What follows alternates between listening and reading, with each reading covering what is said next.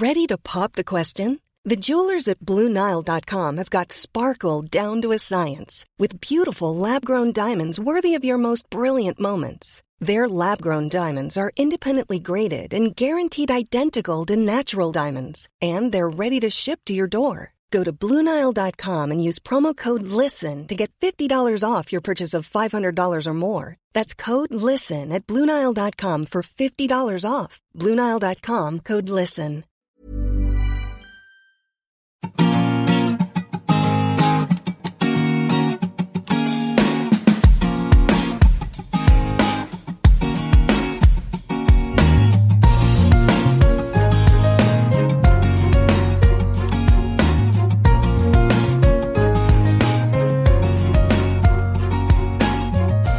Frauenstimmen. Klagen, lachen, klüger werden. Ermutigende Gespräche mit mutigen Frauen über das Loslassen und das Aufbrechen, das Verlieren, das Suchen und das Finden. Ich bin Ildiko von Küchli. Wer sind sie eigentlich, unsere weiblichen Vorbilder, die Heldinnen unseres Lebens? Darüber spreche ich mit der Autorin Anna-Amarie Siemens, die ein wunderbares, großartiges Buch geschrieben hat, Die Frauen meines Lebens, in denen sie Interviews mit verschiedenen Frauen, unter anderem mit mir, geführt hat, eben über genau das Thema. Wer sind unsere weiblichen Vorbilder? Und eigentlich ist mir erst in diesem Podcastgespräch so richtig klar geworden, wie bedauerlich wenig weibliche Heldinnen es in meinem Leben gibt. Früher war das Batman Winnetou mein Papa und Arpad der Zigeuner. Es gab in meinem Leben und wahrscheinlich in vielen Frauenleben damals wenige weibliche Vorbilder. Meine Heldin, ich hoffe, das klingt jetzt nicht doof, bin ich. Für meine Söhne und für mich selbst. Ich sehe in den Spiegel und ich sehe da ein Vorbild, eine Frau, die mutig ist und ängstlich, die stark ist und schwach, die stolz ist und verzagt. All das, was ich eigentlich schon immer werden wollte, typisch Frau eben. Viel Spaß bei dem folgenden Gespräch. Liebe Anne-Amarie Siemens, ich grüße Sie herzlich und begrüße Sie in meinem Podcast Frauenstimmen. Äh, Sie haben für Ihr Buch mit sehr unterschiedlichen Frauen über sehr unterschiedliche Frauen gesprochen. Über Heldinnen, Vorbilder und Wegbegleiterinnen. Haben diese weiblichen Vorbilder alle irgendwas gemeinsam? Ist Ihnen irgendetwas aufgefallen bei Ihrer Recherche? Also es ist so, dass im Laufe der Gespräche es schon Gemeinsamkeiten gibt, die mir aufgefallen sind. Und eine, die, die mir ganz spontan in den Sinn kommt, ist die, dass alle Frauen eine unglaubliche Energie ausstrahlen und diese Energie auch in ihrem Leben spürbar ist in ganz vielen Momenten. Und es, glaube ich, einfach ein großes Interesse gibt von all den Frauen, und das war sicher auch der Grund, warum sie zugesagt haben, bei diesem Buch dabei zu sein, sich damit zu beschäftigen, wie prägen Frauen eigentlich andere Frauen? Und dahinter steht ja auch ein größeres, wenn man so will, gesellschaftliches Thema, nämlich ähm, welcher Blick prägt uns eigentlich, was bekommt man erzählt und welche Lebensverläufe ergeben sich daraus? An wem orientiert man sich? Welches Narrativ prägt einen im Leben? Und ähm, natürlich leben wir in einer offenen Gesellschaft, ganz ohne Frage. Und dennoch ist es so, dass es in dieser Gesellschaft ja viele Bereiche gibt, die sehr stark von Männern geprägt werden und all die Frauen, die ich für das Buch interviewt habe, waren sofort, ähm, wie soll ich sagen, an Bord, dass es auch wichtig ist, über Frauen zu sprechen, darüber, dass Frauen andere Frauen prägen und dass man auch nicht immer sozusagen ganz oben an der Spitze angekommen sein muss, damit man dann ins Interesse rückt. Also so ist das in dem Buch dann auch aufgefächert, dass es, also Senta Berger zum Beispiel spricht über ihre Mutter, auch äh, Joy Denalani spricht über ihre Mutter. Also es gab einige Frauen, die sich dann entschieden haben, über ihre Mütter zu sprechen andere haben über Freundinnen gesprochen, die wichtige Wegbegleiterinnen sind. Und so ist eben so eine ganz äh, interessante und vielfältige Mischung dann zustande gekommen. Haben diese Wegbegleiterinnen etwas gemeinsam? Diese vielen Vorbilder, die Sie durch die Stimmen der Interviewten kennengelernt haben, würden Sie sagen, ah ja, da gibt es einen gemeinsamen Nenner. Das macht die zu Vorbildern, zu besonderen Frauen im Leben von auch besonderen Frauen, aber Also ich glaube, ganz wichtig ist gewesen in den verschiedenen, wie soll ich sagen, Gesprächen, die da geführt wurden, dass es darum ging, wie steht man als Frau eigentlich in seinem eigenen Leben da, findet man seine eigene Stimme, wie findet man raus, was einem wichtig ist, wie setzt man sich auch mit anderen Frauen auseinander. Ein ganz wichtiger Punkt, der in vielen Gesprächen aufgekommen ist, war, dass es eine große Wertschätzung gibt, ähm, in diesen Frauenbeziehungen miteinander zu reden, miteinander nachzudenken, miteinander zu reflektieren, dass man ehrlich miteinander ist, dass es nicht darum geht, sich immer sozusagen seine beste Seite zu zeigen. Im Gegenteil wird das ja oft auch, also das geht mir selber auch so. Ich finde das gar nicht interessant. Also wenn man äh, jemanden neu kennenlernt und nach, weiß nicht, ein paar Begegnungen irgendwann merkt, man bekommt eigentlich immer nur so die Bright Side of Life mhm. erzählt. Mhm, yeah. das, das, ähm, das, also das ist in diesen Gesprächen eben sehr deutlich geworden, dass es eigentlich darum geht, dass man eben auch die schwierigen Momente, die schwierigen Fragen ähm, miteinander bedenkt und dass es auch eine große Wertschätzung dafür gibt, wenn das über viele Jahre geschieht, wenn man sich über viele Jahre begleitet. Und auch das ist etwas, was ich aus meinem ähm, Freundinnenkreis sehr gut kenne, dass man ja manchmal auch ganz dankbar dafür ist, dass einem eine Freundin, die man seit der Schulzeit kennt, sagt, du vor 20 Jahren war es aber noch so und so in deinem Leben. Oder aber, wenn man in einer Beziehung steckt oder auch eine Frage, die Kinder betrifft oder Arbeit, also in allen Lebensbereichen, dass einem jemand sagt, es gab mal eine Zeit, da hast du das ganz anders gesehen. Bist du dir sicher, dass das gerade richtig ist? Und, ähm, und man sich gleichzeitig aber natürlich auch die Freiheit gibt zu sagen, natürlich verändert sich jeder Mensch in seinem Leben.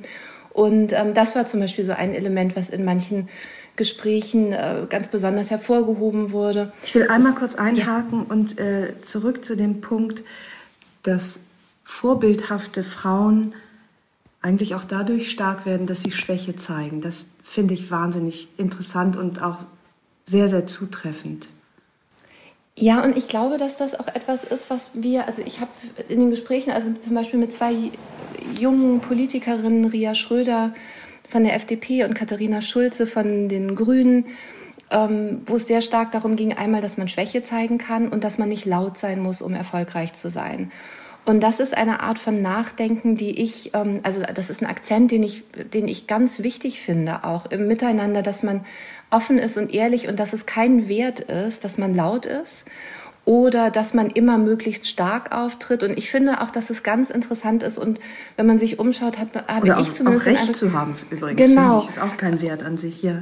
Ja, und diese mhm. Offenheit, also die ja auch und ich glaube, es mir fällt auf, es gibt immer mehr Frauen, die das auch sehr selbstbewusst vertreten. Also man ist eben nicht schwach, wenn man, äh, wenn man sagt, es gibt Momente, in denen bin ich unsicher oder in denen musste ich meinen Weg finden oder überdenken. Also bis hin zu Michelle Obama, die das ja unglaublich eindrucksvoll macht und dadurch äh, auch ganz viele Menschen gewinnt sozusagen. Also ich glaube, das ist wirklich ganz wichtig, dass man, ähm, auch für Männer übrigens, nicht nur für Frauen, dass man eben auch diese Vielfalt zulässt und, und auch über solche Themen nachdenken kann und da ganz offen sein kann. Ist das eine Stärke von Frauen, Schwäche zu zeigen, beziehungsweise wandelt sich da auch das Bild äh, vor, sozusagen der äh, der, der schwachen Seiten gegenüber, weil ich habe den Eindruck, dass das Männern noch deutlich schwerer fällt, aus dieser Rolle des ähm, Starktuns und des Posings sich zu verabschieden.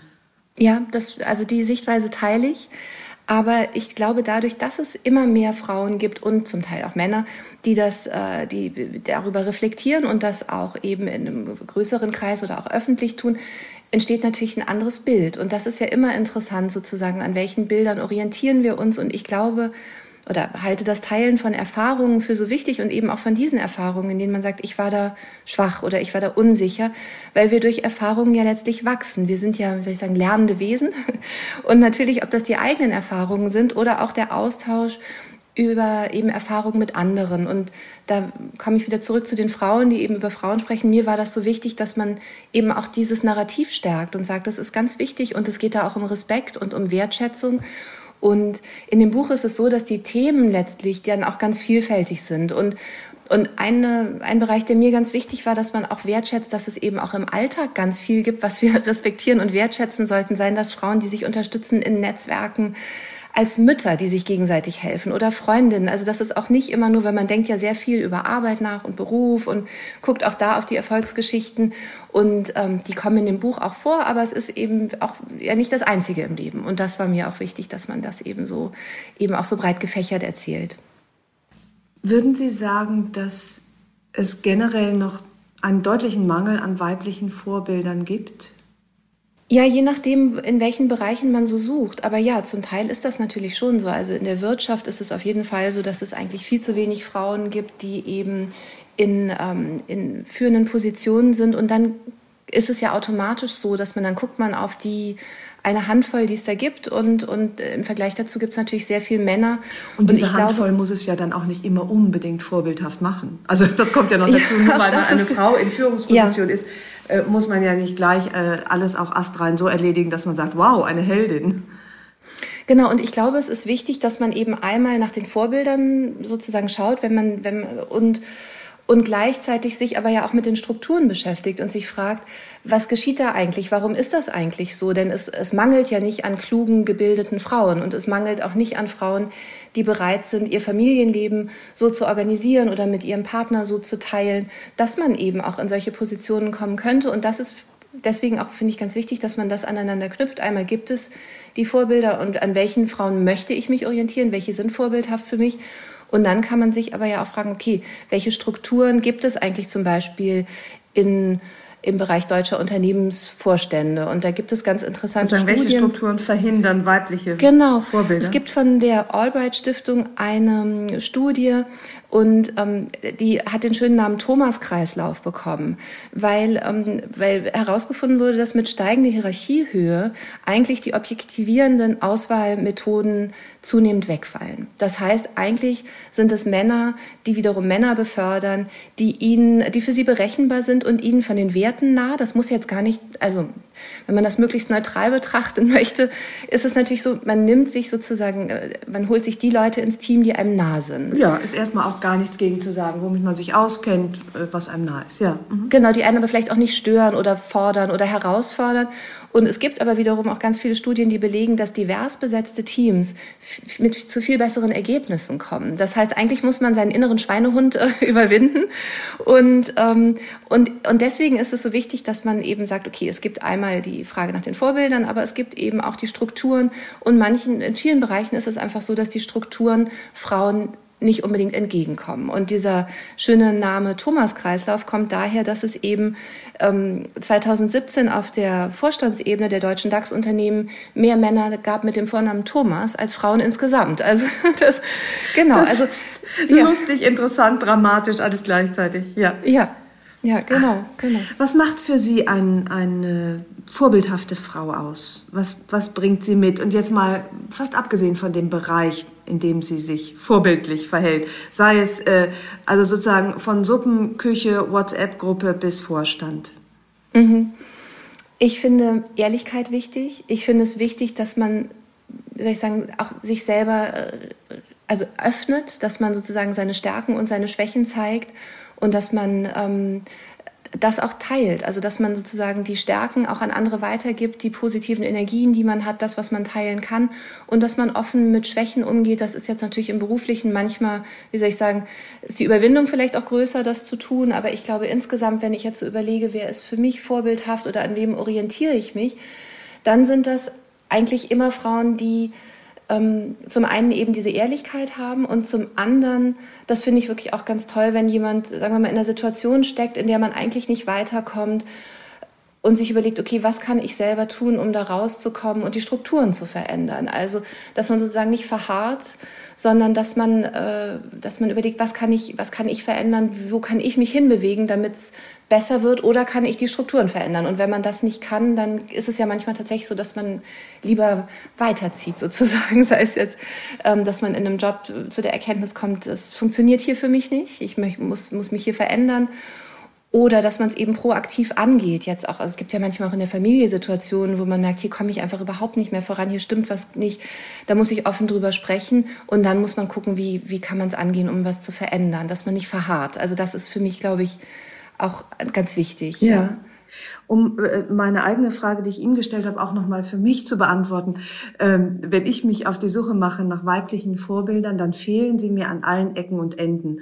Und das ist äh, kein Vorwurf an Frauen, weil sie nicht vorbildtauglich sind, sondern weil ich diese Verwandlung, Umwandlung der Gesellschaft, die ja so radikal war in den letzten Jahrzehnten, ähm, sich sozusagen, dass Frauen noch überhaupt keine Gelegenheit hatten, also zumindest nicht in der Generation vor uns, äh, Vorbilder zu sein, weil die Gesellschaft äh, gar nicht mehr so ist. Also äh, in all dem, was jetzt für Frauen möglich ist, ähm, sind wir die Ersten. Und das finde ich äh, eine große Herausforderung, aber manchmal auch ganz schön bedrückend, dass wenn ich nach oben schaue, und mit oben meine ich nicht die Hierarchie, sondern eigentlich sozusagen generationsmäßig nach oben, also altersmäßig, da einfach äh, kaum Frauen sind, die Vorbilder sein können, weil das Leben sich so verändert hat, dass sie es nicht, noch nicht sein konnten. Wie empfinden Sie das? Also mir geht das ähnlich, dass man natürlich, also all die Freiheiten oder auch die Gestaltungsmöglichkeiten, die wir jetzt so hatten und haben, ähm, sind natürlich also in der Generation meiner Mutter zum Beispiel so gar nicht vorhanden gewesen. Und das stimmt. Und interessant ist zum Beispiel in der Beziehung zu meiner Mutter, dass sie mich immer bestärkt hat, Dinge zu tun, die sie selber eigentlich nicht tun konnte oder die sich einfach auch aus so familiären Strukturen heraus gar nicht ergeben haben. Und Gleichzeitig geht es mir so, wenn ich jetzt an mich denke oder auch Freundinnen, Kolleginnen, also Frauen, die mich umgeben, ist es natürlich so, wir haben viele Freiheiten und Gestaltungsmöglichkeiten, aber wir sind sozusagen auch eine Generation, die den Realitätsabgleich hatte. Denn natürlich, es gibt viel mehr Kinderbetreuung, es gibt, äh, wie soll ich sagen, auch in vielen Bereichen Chancen, die wir bekommen, sei es durch Bildung, auch, dass wir Privilegien haben und somit auch Zugang zu bestimmten Jobs, die meine Mutter zum Beispiel so vielleicht gar nicht hatte. Aber ähm, natürlich erleben wir auch die Realität davon, denn das eine ist ja immer, dass man sich in der Theorie sagt, es gibt Kinderbetreuung, alles wunderbar, Kita-Plätze ab, ich weiß nicht, einem Jahr für alle. Aber ähm, das ist ja, das ist es in der Theorie gesprochen, aber die Realität sieht eben anders aus. Man hat dann seine Kinder auch im Winter manchmal, ich lebe in Berlin, hier ist es immer kalt, viel zu lang, ähm, und hat die Kinder dann immer mit Erkältungen zu Hause. Und das meine ich so, es ist so, wir erleben halt auch die Realität davon. Und dann ist die Frage, wäre es nicht eigentlich viel einfacher, wenn es ähm, auch flexiblere Jobmodelle gäbe? Zum Beispiel. Und ja, aber es ist also, um auf die Frage zurückzukommen, schon so, dass ich ähm, oft eher in die jüngere Generation blicke und mir denke, das sind ganz tolle Frauen. Das sind Frauen, die ich wirklich als sehr äh, souverän, auch resilient mit dem, was sie erleben, und auch prägend empfinde, ob das jetzt äh, Klimaaktivistinnen sind oder auch eine Journalistin, die ich für das Buch interviewt habe, eine Berlinerin, die heißt Siani Sophia Höder, die hat das erste Online-Magazin für schwarze Frauen in Deutschland gegründet. Eigentlich aus einer Situation heraus, sie gesagt hat, ich habe mich nie repräsentiert gefühlt in, den, in der deutschen Medienlandschaft und ganz speziell mit Fragen, die ich als Frau habe. Und daraus den Schluss zu ziehen, dass man sich sozusagen aufmacht und ein eigenes Magazin gründet, das hat mich schon sehr beeindruckt. Also es ist tatsächlich das, so, dass ich eher ja. auf die Jüngeren gucke. genau. Das heißt, wir ja. als, als äh, gebeutelte Zwischengeneration, wo alles neu ist und wir nach oben nicht blicken können, wir sind keine Vorbilder, sondern wir finden keine Vorbilder nach vorne, sondern in der Generation nach uns. Das heißt, wir sind aber auch keine Vorbilder da wäre ich, glaube ich, also das, ich glaube, das kann man so nicht sagen, denn wir sind natürlich Vorbilder allein dadurch, dass wir darüber sprechen, was funktioniert für uns und was nicht, wo sehen wir uns repräsentiert, wo sehen wir das nicht, welche Erfahrungen machen wir, die wir weitergeben können und die auch wertvoll für andere sind. Und auch dadurch kann man ja zu einem Vorbild werden oder zumindest zu jemandem, vielleicht ist der Begriff Vorbild manchmal auch einfach schwierig. Wegbegleiter ist es dann oder Begleiterin ist es dann vielleicht eher jemand, der in einem offenen Austausch darüber steht, welche Chancen hat man, welche Möglichkeiten hat man und ja auch für Chancen kämpft, also das oder sich dafür einsetzt, dass es sie gibt. Ich finde, das ist schon auch ein ganz wichtiger Teil davon. Denn es läuft ja auch nicht immer glatt. Also ich glaube, das muss man auch sagen. Es ist ja nicht so, man, man, man gleitet ja nicht äh, durchs Leben und, und alle Türen öffnen sich oder alle Chancen sind immer gleich da. Und ich glaube, die Auseinandersetzung darüber, dass man eben in einem Prozess ist, auch als Gesellschaft, ähm, ist ja ganz wichtig. Und das zu teilen, glaube ich, ist ganz wichtig. Und in dem Sinne ist auch unsere Generation äh, eine, die ganz viel geben kann. Absolut. Was genau? Was geben Sie? Wo sind Sie Heldin? Wem sind Sie Heldin und wo sind Sie Vorbild? Also ich äh, versuche natürlich, dass ich, also Heldin finde ich auch, finde ich, würde, also finde ich, wäre ich jetzt zögerlich. Ich nutze aber das, das ja. Wort aus Ihrem Buch und ich mag das gerne. Heldin, Vorbilder, Wegbegleiterin wo, wo können wir Heldinnen sein? Für die, die kommen oder auch für die, die schon da sind. Also man kann ja von allen Seiten auf uns blicken. Ja, das stimmt. Also ich glaube, wir können Heldinnen sein, zum Beispiel im Bereich Klimaschutz, ganz klar, indem wir uns dafür einsetzen, indem wir darüber sprechen, indem wir auf die Straße gehen und dafür demonstrieren und alles tun in unserem privaten Leben, was man tun kann, um da einen Wandel herbeizuführen und auch äh, im Austausch mit unseren Kindern. Also das finde ich, da kann man auch ganz klar von dem Begriff Heldinnen sprechen. Das finde ich wirklich wichtig und auch etwas mit großer Strahlkraft ja für die ganze Welt letztlich. Ich finde aber auch, dass man eine wichtige Wegbegleiterin und vielleicht auch Heldin sein kann, indem man zum Beispiel Akzente setzt in seinem eigenen Umfeld und sagt, ich tue bestimmte Dinge anders oder ich bin als Autorin, ist es mir wichtig, dass ich bestimmte Fragen immer wieder stelle, dass ich auch jeden Mann, den ich interviewe, sozusagen in die Pflicht nehme und frage, Sie sind in einer bestimmten Position, was tun Sie eigentlich für Frauen? Wie viele Frauen arbeiten in Ihrem Team? Und, ähm, und auch so trägt man ja dazu bei, dass ein Wandel sich immer weiter fortsetzt. Äh, manchmal gelingt einem das vielleicht in einem größeren Radius, manchmal in einem kleineren. Aber ich glaube, vielleicht ist auch, wenn man über den Begriff Held oder Heldin nachdenkt, der, dass man immer sozusagen jemand sieht, der so ganz oben an der Spitze steht. Aber das muss ja gar nicht so sein, sondern im allerbesten Fall sind wir ähm, viele Helden und Heldinnen, die sich aufmachen und die eben versuchen, auch im Sinne von Chancengleichheit zum Beispiel, ähm, dafür zu sorgen, dass es auch ein gerechteres Miteinander gibt. Deswegen, also bin ich auch, wenn ich jetzt so überlege, weil Sie gesagt haben, es ist eigentlich, wenn man sich so umschaut, es gibt eigentlich wenig weibliche Vorbilder. Ich finde schon, dass es die gibt. Es ist immer so die Frage, sieht man das so absolut? Will man eine Person sozusagen für alles? Oder gibt es nicht, ist, der, ist es nicht eigentlich hilfreicher zu sagen, man öffnet den Blick und guckt eben auf verschiedene Frauen in seinem Umfeld?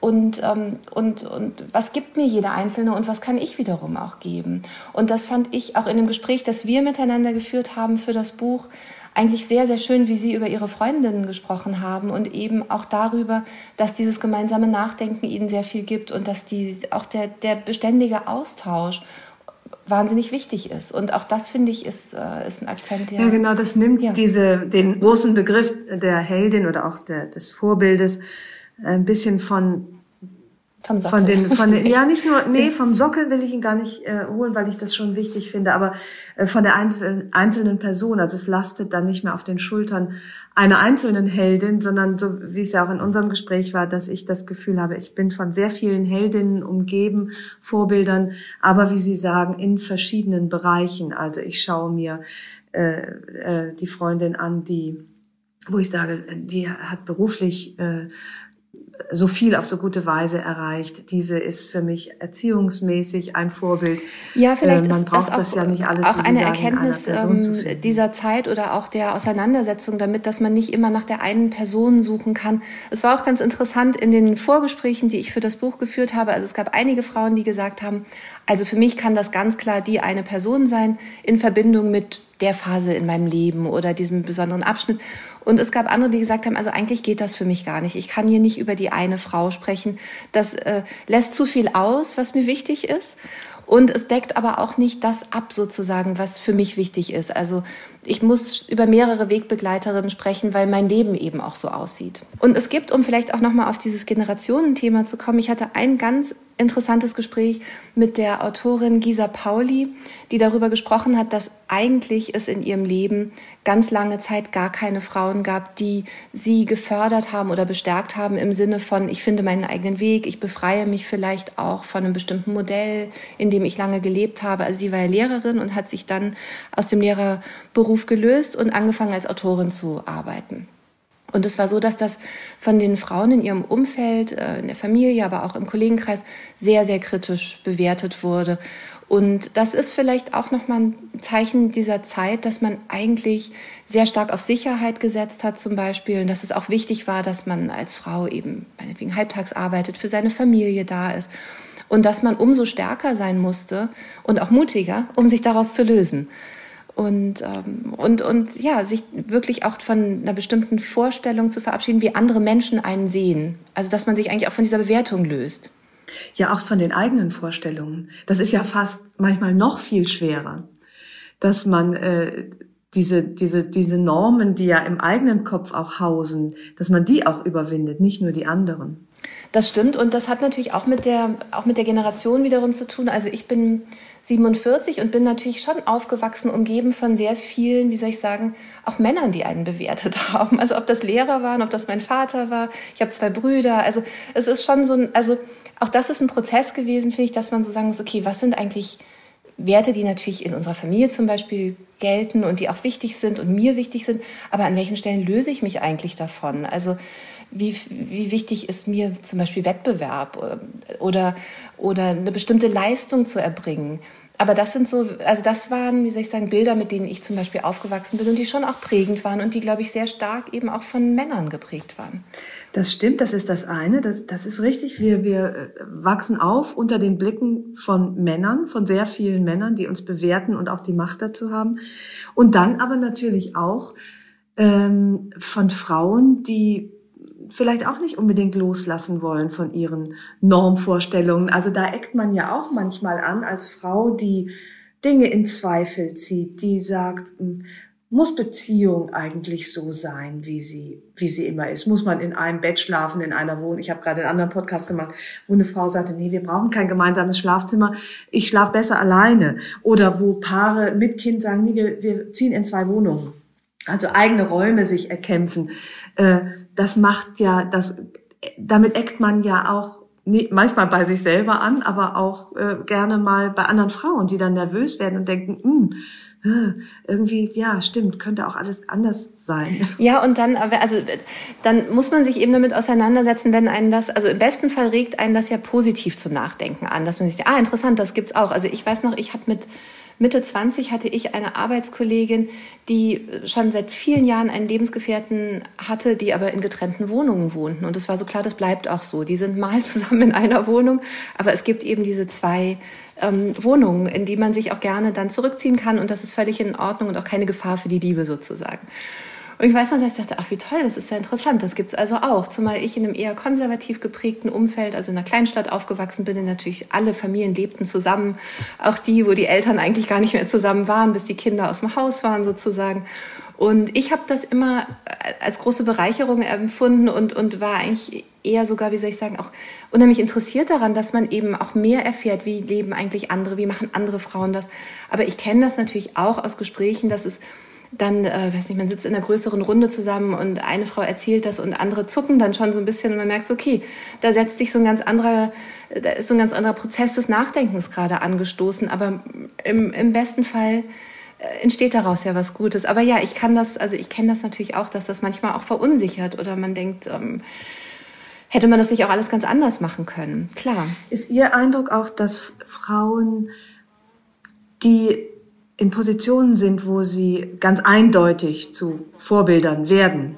Nicht, dass sie unbedingt taugen, aber werden, ähm, also irgendwie hervorgehobene Positionen, dass die dann es leider doch oft eher auf Weisen schaffen, die männlich, äh, die männlicher sind, als man sich das wünschen würde? Also sagen wir mal so, ich glaube, dass es, dass es in der dass es diese, also dass es diesen Weg natürlich gibt, dass man im Grunde sich genau den Strukturen anpasst, auch der Art äh, aufzutreten, zu verhandeln und dass es eigentlich kaum Raum dafür gibt, es anders zu machen, weil man sonst gar nicht bis ganz nach oben kommt. Ähm, je mehr Frauen natürlich in leitende Positionen kommen oder wenn man jetzt bei diesem Bild ganz oben bleiben will, ähm, kann sich das natürlich verändern, kann sich Kommunikation verändern, kann man auch äh, eben vielleicht eine andere Vielfalt finden, als es die manchmal, wenn man jetzt so ins Berufsleben gibt, äh, denkt, äh, gibt. Aber ja, ich glaube, dass es natürlich so ist. Ich glaube, dass es auch Frauen gibt, die das natürlich durchschauen und ganz gezielt äh, macht man das dann so. Aber wenn man oben angekommen ist, sozusagen, kann man sich dann ja auch anders verhalten. Und kann man, ja. kann man sozusagen, Age, jetzt bin ich da, jetzt zeige ich euch mein ja, genau. weibliches genau. Gesicht. Ich hatte einen ähm, ja. ganz schönen Moment im Gespräch mit Janina Kugel, die ja Vorständin bei der Siemens AG war und die eigentlich immer, äh, würde ich mal sagen, auch ganz klar gemacht hat, ich gehe diesen Weg als Frau und ich mache das auch ganz bewusst für andere Frauen. Ich will das auch zeigen. Ich äh, bespreche oder spreche auch offen über diesen Prozess sozusagen. Ich bin jetzt in einer bestimmten Position angekommen. Wie ist das eigentlich? Das ist im Übrigen ja auch anstrengend. Also wenn man sozusagen die Einzige ist in einer besonderen Situation oder Rolle, hat man natürlich viel mehr Aufmerksamkeit, als Männer das dann bekommen würden. Das hat was Positives, weil man ähm, eben sozusagen auch für andere Frauen äh, Vorbild sein kann oder einfach zeigen kann, ich kann das schaffen.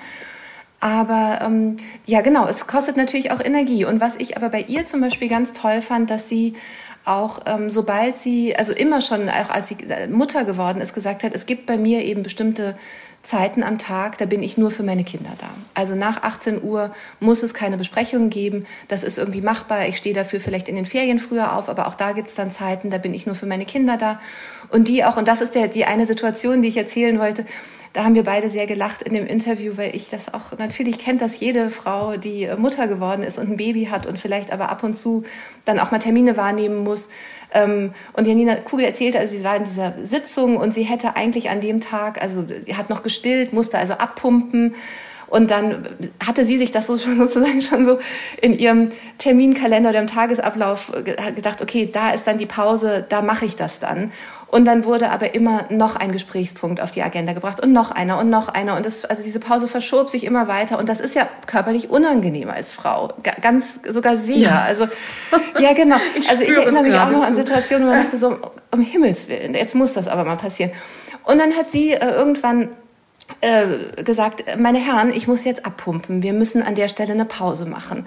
Und ähm, das fand, das ist natürlich, da ändert sich in dem Moment, glaube ich, das Weltbild von vielen ganz abrupt. Und, und das war dann natürlich, war dann auch Pause. Also, und ich will nur sagen, man kann ja auch, also man kann mit Humor, da wo man die Möglichkeit hat, und auch mit Offenheit ähm, versuchen, Dinge zu verändern. Aber es ist auch noch ein Weg. Also es, ohne Frage gibt es da noch viele, äh, genau. Ja, genau. Bis dahin muss man auch erstmal kommen, ja. wo sich ein Riesenteam danach richtet, dass eine Frau Milch abpumpen muss. Ja. Großartig.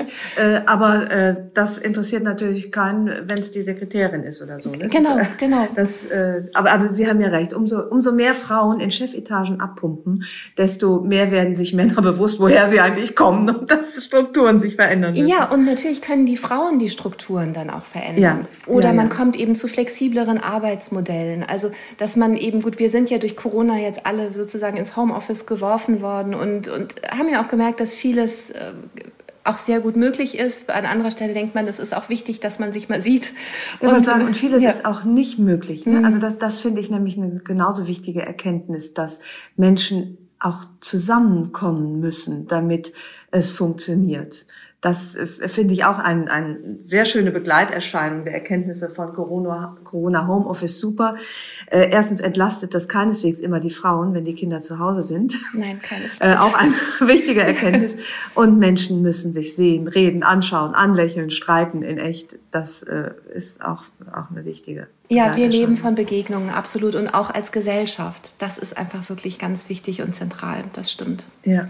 Zum Abschluss, ich habe noch zwei Fragen.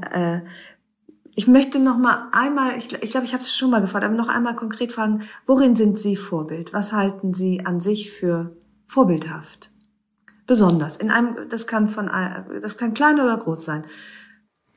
Also eine, wenn man jetzt so an meinen, wie soll ich sagen, äh, kleinsten Radius hier in der Familie denkt, ist es mir wahnsinnig wichtig, dass ich meiner Tochter vorlebe, dass man ähm, als Frau nicht alles automatisch bekommt, sondern sich für Dinge einsetzen muss, dass man auch in einem ständigen Diskussionsprozess manchmal steckt und ähm, dass es aber möglich ist und dass man es absolut verdient, dieselben Chancen zu haben. Und das versuche ich eigentlich in jede Begegnung, die ich habe, ob das als Autorin, Journalistin, als Freundin, als Mutter, als Tochter ähm, ist, äh, mit reinzutragen und auch eine Energie, die da hoffentlich nicht, äh, nicht nachlässt. genau. Und äh, nun tatsächlich die letzte Frage. Was ist Ihre Heldin? Wen würden Sie gerne äh, grüßen, erwähnen, kurz beschreiben? Und was haben Sie von ihr gelernt bis heute? Also es gibt bei mir auch mehrere Heldinnen und Vorbilder und eine Frau, die ich auf jeden Fall da ganz äh, zu Beginn erwähnen möchte oder nennen möchte, ist meine Mutter, die immer, wirklich immer, und das ist, glaube ich, das ultimative Kompliment, das man machen kann, an meiner Seite war und, und da war die nicht immer mit mir übereingestimmt hat. Das auch, das, das, also das auch sicher nicht, aber nichtsdestotrotz jemand, der mir immer angeboten hat, da zu sein und, und meiner Welt nahe zu sein, ohne sich reindrängen zu wollen. Und das finde ich ist ganz wichtig in einer Beziehung, dass man irgendwie diese Balance finden kann. Und die ist auch nicht leicht zu finden. Aber dass man sagt, ich bin da, wenn du willst, aber du bist frei zu gehen. Und wenn du zurückkommen möchtest oder wenn du meine Hilfe brauchst oder wenn du einfach nur meine Stimme hören möchtest, ich bin immer da, aber ich, ähm, genau, ich lasse dich auch anders sein, als ich bin. Und das ist, finde ich, ja. auch eine große, äh, wie soll ich sagen, eine große Qualität, auch ja in Freundschaften. Also man, man ist ja, also ich zumindest bin auch öfter mal geneigt und musste auch mit meiner Tochter aufpassen, dass man Dinge nicht besser wissen will, dass man nicht denken will, ich weiß doch, wie das ist, ich kann dir das doch sagen, sondern dass man da einen Schritt zurücktritt und sich denkt, ich vertraue dir und du kannst das. Ja. Ach, das ist ein Wunderbarer Satz, den nehme ich äh, wie viele andere aus diesem Gespräch, aber jetzt zum Schluss, ich lass dich anders sein, als ich bin. Äh, das nehme ich mir zu Herzen, weil das finde ich wirklich vorbildhaft, wenn man diese Einstellung schafft zu leben, den Kindern gegenüber, aber auch den Chefs, den Chefinnen, äh, sozusagen liebevolle Toleranz sich selbst und anderen gegenüber. Ich danke Ihnen sehr für dieses äh, Gespräch über Mütter, Vorbilder und die Zukunft der Frauen. vielen, vielen Dank.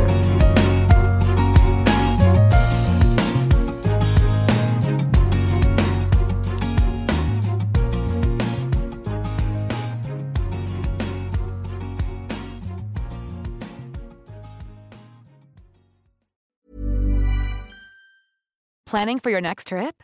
Elevate your travel style with Quince. Quince has all the jet setting essentials you'll want for your next getaway, like European linen, premium luggage options, buttery soft Italian leather bags, and so much more. And is all priced at 50 to 80% less than similar brands. Plus, Quince only works with factories that use safe and ethical manufacturing practices. Pack your bags with high-quality essentials you'll be wearing for vacations to come with Quince. Go to quince.com/pack for free shipping and 365-day returns.